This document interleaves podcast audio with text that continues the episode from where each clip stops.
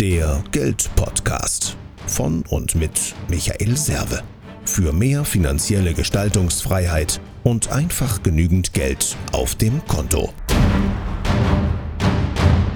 Servus vom Serve, herzlich willkommen. Mir geht es heute mal um das Thema Immobilien und nicht um Ertrag oder, oder Sinn oder sonst irgendwas, sondern ich werde immer damit konfrontiert, ob das eben als Anlage, ob das taugt. Und deswegen möchte ich heute mal nur darauf eingehen, ob du der Typ dafür bist.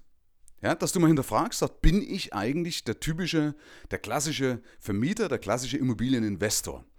Ähm, weil meine Meinung, also ich gebe ja hier immer logischerweise nur meine Meinung wieder von mir selbst als Immobilieninvestor und von meinen Kunden, die Immobilien besitzen beispielsweise, ähm, da habe ich Folgendes festgestellt. Das heißt, du musst, also um erfolgreich zu sein, musst du in einer gewissen Weise ja, ich nenne es mal kaltblütig, bitte jetzt nicht missverstehen, aber du musst in einer gewissen Weise kaltblütig sein. Warum?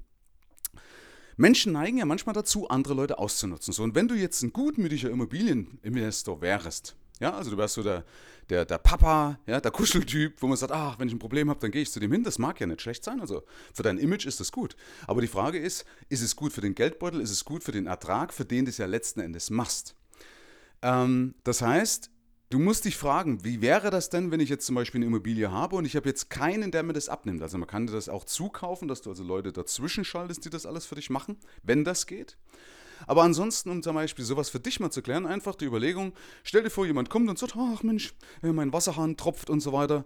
Äh, könntest du das bitte reparieren? Kannst du das bitte heute auch am Sonntag tropft doch der Wasserhahn? Und ganz ehrlich, ich bin zum Beispiel eher ein Typ, der sich einlullen lassen würde. Das heißt, ich würde von meiner Erziehung her versuchen zu helfen. Und das geht natürlich nicht, weil wenn du da einmal anfängst, fangen an Leute das auszunutzen, zumal sie ja solche kleinen Reparaturen sowieso selber machen sollen. Ja? Also, das meine ich damit, das kann dich also nicht nur finanziell, sondern ja auch seelisch belasten. Und das haben mir viele bestätigt. Also deswegen mal kurz nur diese Folge als Überlegung, bin ich der Typ von Immobilieninvestor? Oder bin ich eher der Typ, der eben dazu neigt, wenn einer kommt, zu sagen, ja, mache ich.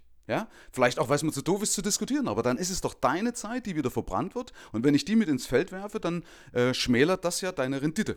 Kann ich jetzt zwar nicht in Geld messen, aber Lebenszeit ist ja definitiv, ist ja das, was, was, was auf jeden Fall unwiederbringlich weg ist, also im Endeffekt ja den höchsten Wert hat. Habe ich ja schon mal eine Folge drüber gemacht.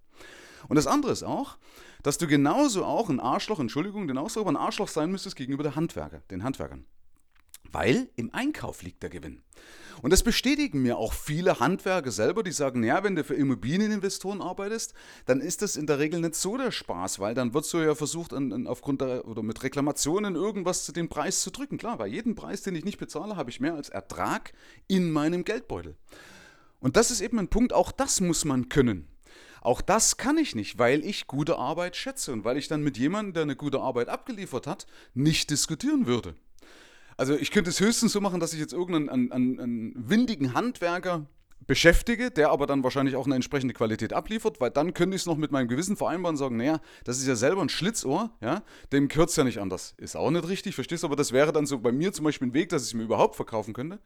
Ansonsten würde ich das nicht schaffen, mir das zu verkaufen oder äh, äh jemand, also ich würde es nicht schaffen, jemand um sein Geld zu bringen du sollst ja nicht übervorteilen, du sollst ja anders so behandeln, wie du behandelt werden möchtest und so weiter. Also deswegen würde das auch nicht zu mir passen, weil auch ich möchte vernünftig entlohnt werden. Wenn ich einen guten Wert bringe, dann möchte ich auch dafür bezahlt werden. Und genauso will ich das auch den Handwerkern oder allgemein den Leuten, die damit zu tun haben, zukommen lassen.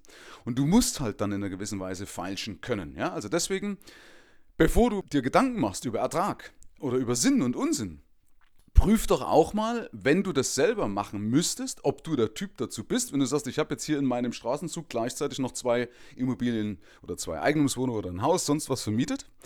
Bin ich der Typ dazu, wenn Renovierungen wären, dass ich mit einem Handwerker falsche, mit einem Handwerker äh, oder den Handwerker auch in einer gewissen Weise äh, äh übers Ohr hauen, nennen wir es mal so, und versuche damit den Preis zu drücken bin ich der Typ, der beim, wenn der Mieter kommt, ein Problem hat, der dann Nein sagt? Oder bist du vielleicht auch eher der Typ, der sich dann einlullen lassen würde, weil du einfach ein netter Mensch bist?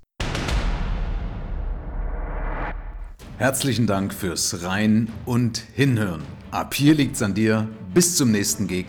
Dein Michael Serve, Deutschlands Fuck You Moneymaker. Mehr Informationen findest du im Internet unter mehrvomgeld.de. Thank you.